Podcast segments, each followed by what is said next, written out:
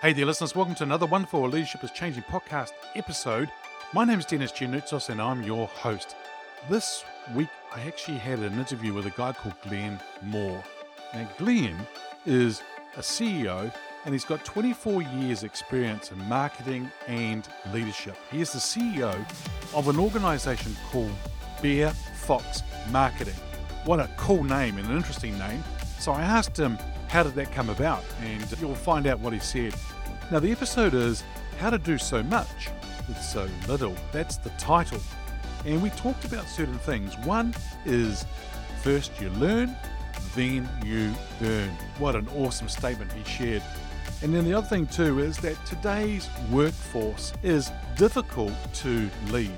Now, the thing here is that people want access to leaders in the world today. But the thing here is that if you're a leader and you have the ability to understand other people's motivations, then that's going to be a great thing for you as a leader and the organization. So sit back and enjoy the interview. Welcome to Leadership is Changing. Each week, we and our guests provide information and insights through exploring leading change. This is taking your leadership to another level by finding the balance between executive excellence and personal well being through stories that inspire real change. It's time to adapt in our fast moving world when leadership is changing with your host, Denis Gianoutsos. Hey, listeners, welcome to another wonderful episode of the Leadership is Changing podcast. I have a great guest with me here today. His name is Glen Moore. Glen, a massive welcome to you. Hey, nice to be here. That was excellent. Now, I normally ask my guests whereabouts are you in the world today? So that's the question. Where are you? I am in the thriving metropolis of Boise, Idaho today. See that, listeners, how he built that up. That's awesome. So you're not a marketing by any chance, are you? A little bit. A little bit. Yeah, so you're the CEO of Bear Fox Marketing. Tell us more about the organization and what you do there, but also tell us more about your background. Yeah, of course. Personally, I'm a dad of three tweens. I love to ski and I love to pickleball and aficionado. So uh, I'm excited about that. Professionally, I've been in marketing for now about 22 years. So I started out on the corporate side and got my MBA in marketing, kind of went the traditional route. And then about uh, eight years ago, I decided to to leave the corporate world and start in as an entrepreneur. Started a new business and we started Bear Fox Marketing. And what Bear Fox Marketing does is we work a lot with small and mid-sized businesses, so SMBs, and we help them to profitably scale their growth. So my background is all about performance marketing and helping companies to grow. Excellent. And I've got a few questions here. One is the name Bear Fox Marketing. Where did that come from? That's a good question. Yeah. So my business partner, his name is actually Bear Newman. And then when we were trying to think of a, a company name to put together, we were just putting in it. And I, I thought, well, Bear. And when I was a kid, I don't know that there was an organization through the YMCA called Indian Guides. And all of us had your, uh, your own little name. And so mine was Climbing Fox. And so I was like, Bear Fox. There we go. So that's kind of what originated with Bear Fox. Yeah, awesome. Yeah, very cool. That's a great way of actually coming up with that. Now, something I actually ask leaders that I work with who are running their own organizations, you know, all sorts of different sizes, but they worked for a large corporate before and then they went into their own business and transitioned into that. What was that? I know it was eight years ago, but what was the transition like for you from going from that corporate world where sometimes it could be a little bit comfortable, even though you're working your butt off and things like that, but then transitioning into your own business? Scary, right? Mm. Definitely scary because you have the comfort, the stability, all of that history and all the experience that you gained, all the connections on the corporate side. I remember when I left, my the president of the company I was working for, he said, Boy, you must really, really want to stay here locally if you're doing that. Because he thought I was nuts because you're on a kind of a very predictable career path on where things are going to go. And then you jump right out into the wild blue open and a lot of uncertainty, right? And mm. I think what I've seen over the last eight years is you get the highest of highs, the lowest of lows. You feel it much more deeply than you did when you were on the corporate side.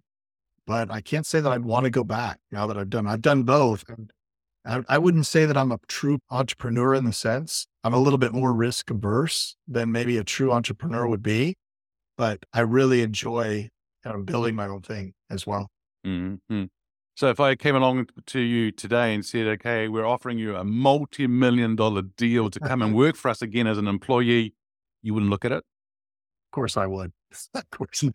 That's good. I'm glad you're being honest there because I think really where I'm going with that one, listeners, is that at times you just need to evaluate what's right at the time for you, for the family, organization, the opportunity, and things like that. So sometimes, but I totally agree with you, Glen, that, mm-hmm. you know, well, it's that, kind of it's funny because one thing you hear a lot with people that start their own business is, well, you don't have anybody you're going to have to report to, or you, nobody you're answering to. But the truth is, that's not true. You've got your clients, and you answer to them, and so there's never like a true freedom where I have nobody I need to keep happy. And so that's true whether you're an entrepreneur. It's true whether you're in corporate marketing. Yeah, you're right. And then, you know, there's also the bank at the beginning. They're also there looking at you. There's there's all sorts. You may have a spouse, a partner. There's always, you know, there's someone there to sort of help you stay accountable to things too. And you want to make sure you deliver really well for those clients, which is really important. Okay, cool. So that that's all good. Now, the question I've got for you is how did you get into leadership in those large corporate roles? Were you in a leadership then? How did you get into it? Yeah, yeah. I would say that kind of evolved over time. So I love the quote, first you you learn and then you earn. And I think the same comes with leadership is you really have to learn first. You have to start. Sometimes the people that I work with these days, particularly Gen Zers, they come in and they want to come in and make an immediate contribution and move into a management role right away, into a leadership role right away. And I think it's really important to be patient because there's a time for that. And I also think that there's certain personalities that make great managers and there's others that don't. And it's not a knock on you if you don't have those attributes to be a good manager. There's great executors out there and you don't have to become a manager. You don't have to be a leader. But I think as I was going through my career, some people, some mentors that I had just kind of saw some of that in me and said, Hey, let's develop this and started giving me little opportunities to manage somebody else, coach someone else. And I think that that's something I kind of look for when I'm looking for people who's going to be a good leader or manager in my corporate, in my company, is to say who's all about themselves and their own performance, and then who's about how can I help this person or this teammate, and they're more externally focused. And some people, that's not for everybody, right? Those are like some of the things I look for. Who could be my next round of leaders I can develop? Yeah, and I think there's the flip side too that sometimes as leaders we want to find someone to go and take that management role, and we look around and there's that probably our best executor, a subject matter expert. And we go, "Oh, you'll be great," and then a lot of leaders don't set them up for success and they fail, and it's just a sad story. Yeah. But I think the big thing here is is that if and even there's probably people in roles today, Glen, who I think they're just probably not happy being in the role that they are. And I always say to them, "Hey, if you don't want to be a leader, it's okay to say so." Because there's going to be something for you to go and excel out and, and do really well. So why not say so rather than being miserable? For sure. I, I learned the hard way. I've made mistakes of putting people in leadership roles that shouldn't have been in that role. And I think about one in particular example where this lady, and she was fantastic, my top performer. And she had an amazing, very, you know, she played college, collegiate sports and very competitive and just very competent in what she did. Came in and just did a great job. And so I thought naturally she'd be a great manager. I was like, who would I want her to teach everybody else everything that she knows? And then I put her in that role and she floundered. It was so difficult for her. And then after about six months, we kind of had a discussion and, and she was just like, I'm way out of my element here. I need to back up. And we actually, it was difficult for her because she was so competitive, but she recognized that that was not a role for her. Mm. And, and, good on her for recognizing that and, and yeah. do so. I had a leader that I gave an opportunity to to go into a role as well because they were wanting it. Sometimes people are wanting something, but as you said before, sometimes they're not ready or the patience. But you know, he's talked really well to like they wanted the role, so we put him into the role, and cry just about every single day. Don't like it, things like that. You know, and really, really interesting to see. So I think sometimes they want it, but when they get given it, they A are not ready for it, or B, it's a little bit harder than they actually thought it was. Yeah. Yeah, for sure. And sometimes I think in their mind, they think that's the natural progression of my career is to move from this into a management to a leadership role. Yeah. If I'm not doing that, I'm not advancing my career. And so I think as a leader that I have is, is to say, Hey, can I, how can I give people opportunities to develop and advance even if it doesn't include that leadership or management track, right? Mm. It's, and that's okay. I think that you can do that. You have, you might have to be a little bit more creative, but it, you can do it. Mm. That Yeah. transition thing that we talked about before going into other roles, I think some people find it hard to make the decision to go and to do something else, which is interesting. And and the thing the thing here is that for a lot of people, if they're going to go off and do something, make sure you prepare well for it. It would never be perfect though. I, I think Glen, you and I would agree that it's a thing that you go into and you start to find your feet as you go along and you're going to make mistakes and there's going to be certain things. But as you said, first you learn and then you earn. And it's the Mhm. patience. Because for a lot of people, they go, ta da, I arrived. I'm in my business. Where's the money? It doesn't work like that. Yeah. Yeah. It's funny because I've, I've now owned my company now for eight years and they say that you learn a lot from your failures because it's absolutely true. Of course, I would have loved to not have to go through a lot of those failures and would have loved. And so, so I think that's one thing that's great about podcasts like yours is that, Hey, I can learn from some of the best minds. I don't have to learn this myself. I can hear it from other people and kind of learn from their particular experiences so that I don't have to go through necessarily everything that they did. Right. You're right. And that's what people are saying that to me, they're coming to this podcast now. It's an asset whereby they come to a go to place to learn things and find out things, which is great. But two, you're right. I mean, we learn from it, but it's okay to make mistakes. We're not talking about everyday mistakes. We're talking about making a mistake every now and then, but learn from it, grow from it, and move on. Mhm. Really good. Yeah. Yeah. Love it. Now, you you and I have worked with leaders before. You've probably studied leaders and so forth. Now, this person could be alive or from history. Who's your favorite leader and why? Yeah, I love the question. I'll give you two. History, one of my favorite leaders is George Washington. I know you're from New Zealand, but he's somebody that I, I really admired. I've read a lot about him. Uh, modern day, Elon Musk. I just think there's a lot of things about Elon that, you know, he can be a little bit abrasive, but I think that he has some amazing leadership abilities that, that I've learned from. What? So, if we talk, think about Elon Musk, what's one or two of those leadership attributes you really like? I just love his grit. I read his autobiography. If you haven't read it, the, the Walter Isaacson book about him and with his biography is fantastic. And it goes through, he grew up in South Africa and he dealt with a lot of challenges. You know, he was bullied pretty heavily as a kid. I remember he was pushed down the stairs and he had really, really difficult jobs. Uh, You know, I remember one he was talking about him and his brother were under the crawl space of their house and that was his initial job. And so I love, I love it when you have people like that that have really dug ditch, so to speak. Like they've, they know they, they don't come from a silver spoon. They really had to work hard and dig and work through some pretty difficult circumstances. And so I think with him, that's one thing that really stands out to me is whether it was whatever a company that he's been in, he just has this unsatiable grit and work ethic. It's not for everybody. In fact, it's probably not for me. I know how much time he spends with all these different companies, but that's one thing about him that just really impressed me is his total commitment, his total grit that if he didn't know the answer, he was going to figure out how to get it done. And he was willing to take the right risks to move his companies forward. Yeah, nice, nice sharing there. Yeah. I'm pretty safe, I think, in saying that you haven't met George Washington. So, If- yeah, if you and George Washington were sitting on a park bench having a coffee Mm. together, would there be a question that you would love to ask him? What would it be? Yeah. I think with him, one thing I'm really impressed with George Washington is just his ability. Sometimes as leaders, we feel like we need to have the perfect people, the perfect system, all of the elements to be perfect for us to be really thrive in our leadership role. One thing that really impressed me about George Washington, that would be my question to him is how, how did you do so much with so little? Right.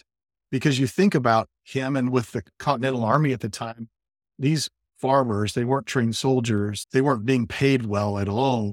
And they volunteered and they were working alongside of him and they were going up against this juggernaut of the British army that were the most well trained force in the whole world.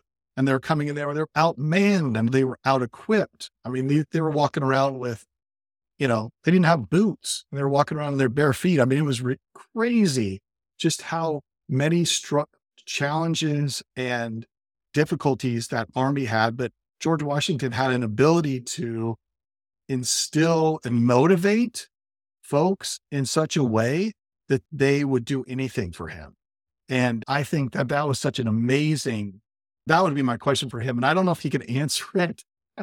and maybe it's just something that had to be developed, you know, within him over a period of time because he had his own failures as well.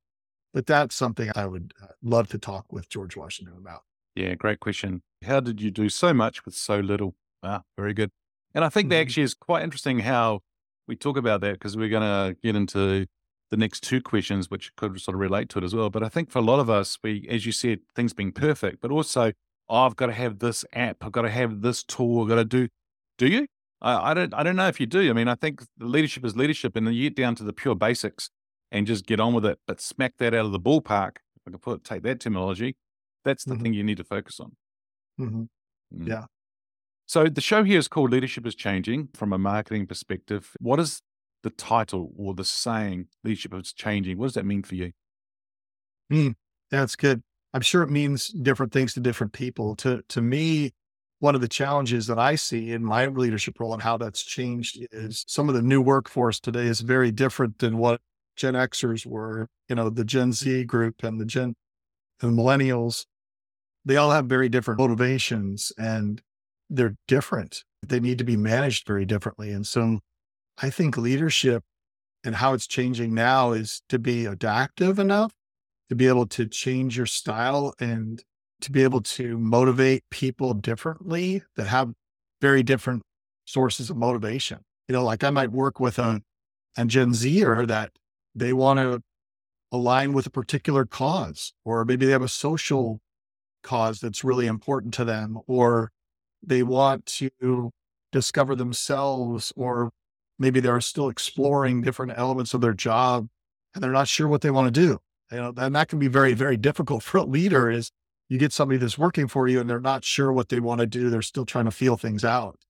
And then you have, you know, more the Gen Xers and they've been through there and they've done that and they're much more, I would say, more resilient, you know, because they've been there. And so sometimes with them, it's just, hey, these are a list of things that I need you to do you're the right person. You go figure out how to do it. Right. Mm. And with others, you need to give them the support. So that's one thing I've, I've kind of noticed about how leadership is changing is, and I think gone are the days like everybody wants to get access to me. I remember when I was young and I was coming up in the corporate world, I could never get an audience with the CEO. Never. I could never get an audience with senior management. Mm. I would have to go, you know, come up with a great proposal and have it approved by my direct supervisor. And then I would get an audience with them. And boy, if I made any mistake, it wasn't going to happen again. Right. And so now it's really interesting because I think that hierarchy is kind of coming down a little bit mm. where people come in and say, I want to be able to have access to the CEO. I want to have access to these people. And they're not, it's not as, there's not as strong man of this strong man leadership as there used to be, where this, the leader was untouchable. They want to be able to make a difference and have a voice within the company. Yeah. You know? Yeah. Absolutely. And that voice is really important for them to know that A, they've got a voice and B, it's being listened to. Because what, what happens, because I, I, think there's a lot of leaders whereby, I mean, we're talking about employees, we're talking about leaders, everyone at those roles. Do you feel like the leadership is changing is one thing, but do you feel like that leaders' voices being heard at the table? In other words, when they're in a meeting with their peers or they're with their customers or stakeholders, do you feel like sometimes their voice is being heard or isn't being heard? What are your thoughts on that? In what way? In other words, are they being influential? In other words, they can say something mm. at the table, and is that being heard or is it just sort of not being listened to? Or here's another example you might say something at the table, and then nobody hears it, and you go like, "Oh, that's a bit interesting." And then mm. two minutes later, somebody else says it and they go, What a great idea. And you go, Huh? How come? Mm, do you, yeah, do you ever see that? I just said that. Yeah. Yeah. No, 100%. I was actually just thinking about that yesterday. It's kind of funny because sometimes I think we like to hear ourselves talk. Right. right? And we'll have a discussion together as a group. And then I can tell somebody came in with their perceived notion of what they wanted to do. And even though we had this discussion, there was all of this great added value that came from the discussion. When they left and they summarized that discussion, it's kind of like it was exactly what they went into that discussion with maybe one or two little extra things. Yes. So that's the great point. Is sometimes I think that it's it's for the great leaders you're open to feedback from wherever it comes, from the for the entry level position all the way up to the top.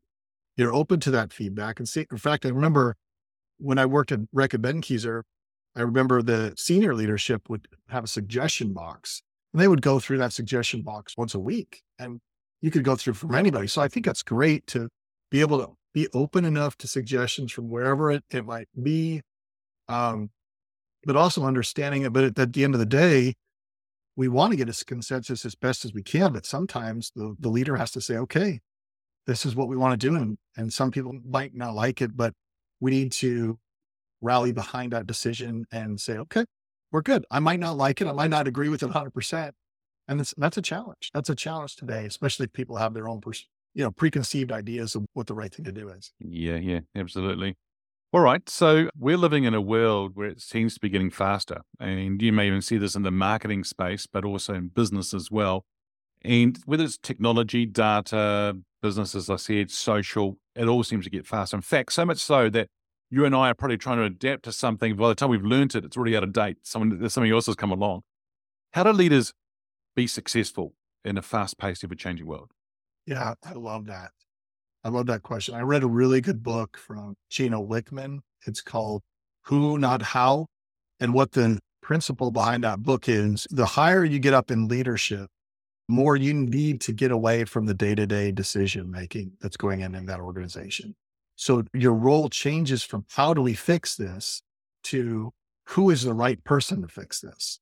And I think when you have an ever changing workplace where everything's changing so much, you personally, you're not going to be able to keep a pulse on all of that information. It's impossible. Mm. And so what we need to do is get really good people that we trust to be in, to sit in these seats and have these responsibilities to delegate to them and then elevate them so that they can be able to make those decisions and finding the right who's, the right people that can make those decisions and then trust their judgment. They're going to make mistakes sometimes, but honestly, I, I've seen organizations where you've got a leader that tries to make every decision, where they're sitting in every single meeting and they're expressing their voice, and everybody just kind of cows to them a little bit. And what happens is you don't get this free flow of ideas. You don't get, you don't make the decisions because that one person can't possibly do it. So again, the who rather than the how is mm. so important as we get move up in the leadership role. Yeah, I think you're right. I mean, what's quite interesting is the fact that sometimes I say to leaders that I'm working with, do you go to meetings and you have one, two, or three of your own team members in the meeting with other people? And they go, yeah. By you being there, don't get me wrong, there's going to be times you're going to have to be there to support, approve, and things like that. But majority of the times you're going along, do you think you're sending them a message without even saying anything? And they go, what do you mean? They think you don't trust them and you're turning up. And so, come on, you're not probably getting the best out of people. Or if I facilitated an event, Glen, I, I actually get to say the leader we talk about beforehand. I want you to sit back as a leader. I don't want you contributing a lot. I, at times, I look at you to contribute because if the leader says something, they will go, "Oh yeah, yeah, we'll, we'll, do what the leader says." Well, that may not be the right idea. It may not be the best mm-hmm. idea. Yeah, yeah. Mm. Well, I love the idea. Going back to Elon Musk, kind of what he does in meetings is he'll give people a pass. So if they're in a meeting and they're like, "I really shouldn't be here," they can get up and walk out of the meeting and and nobody's going to get offended. Nobody's going to ask them about a leader. That sometimes we'll have those, you know, especially when we get a leadership, we might be in meeting after meeting after meeting throughout the day. We have to look at ourselves. Do I, do I really need to be here? Even if I'm the CEO of the company, is this something that a subcommittee can do and then come back and just let me know what's going on later on down the road? Do I really need to be a part of this meeting? And sometimes you'll look at a meeting and you'll have four chiefs in there, and then one or two, I, I shouldn't say chief in India, but, you know, generals and soldiers right in there. But you've got a lot of people in that meeting. Do you really need all of these leaders in this meeting at the same time? Yes. Or are you wasting your time? You know, and, and so I know with a small company, being productive and efficient is really important and doing the most with the staff that we have. And, and that delegation is so important to making sure that we're spending our time where we really need to spend it. You know? Yeah. Yeah. Yeah. That's a good point about spending the time where you need to, because your time and my time probably spent, you know, we got our strengths as well. We're better off somewhere else doing things. But yeah, you're right. I just sometimes look at these meetings and I look around the room and go like, you think about what everyone's earning per hour and things like that. That's an expensive meeting. Yeah. It's a very expensive meeting. Yeah. And actually, they're actually, in my keynote, I talk about leaders aren't actually adding any value in the meetings. They're actually sitting there, and a lot of them are actually thinking about their deadlines that they've got to meet and also what's the next meeting coming up. That's where their brain's at. They're not actually in this meeting. So, yeah, yeah really interesting. You know, I, I like that point you brought up because if you look around the room and you say, what's the hourly rate for all of these individual people? If they were to bill a client for their time right now, mm. how much would we be billing here? How, what's the value of this meeting? Do we really need five or six people in here right now? Or do yeah. we need two or three? You know? Yeah. Yeah. And listeners, don't get us wrong. You, you do need to have these meetings. I mean, these meetings mm-hmm. are important or and so forth. But I think that there's too many meetings for meeting's sake. If you actually uh, know what the purpose is, the intent, what you're trying to get out of it, and you've got action items and people are accountable to those and it's been done, great. Nothing worse than two weeks later, we go to another meeting and we're talking about the same things and it still hasn't been done. It's just, yeah, yeah not good. Yeah, completely agree. Now, you and I have been talking about leaders and so forth, but if we were to change the lens now and think about it from an employee's perspective, you and I have both been employees, but also we have employees and so forth. How has employees' expectations of leaders changed? Hmm. Well, we talked about that a little bit before, where. Mm. access to leadership is more important now than ever. Also, expectations with it, again, it's going to depend on what size of or what generation of people that we're talking with, right? So, like Gen Xers, oftentimes they want to have a purpose. They want to make sure that more than just having a job, they want to make sure that they're making a contribution. They have a purpose to to be, and so I think that that is really important for them, an expectation that they have.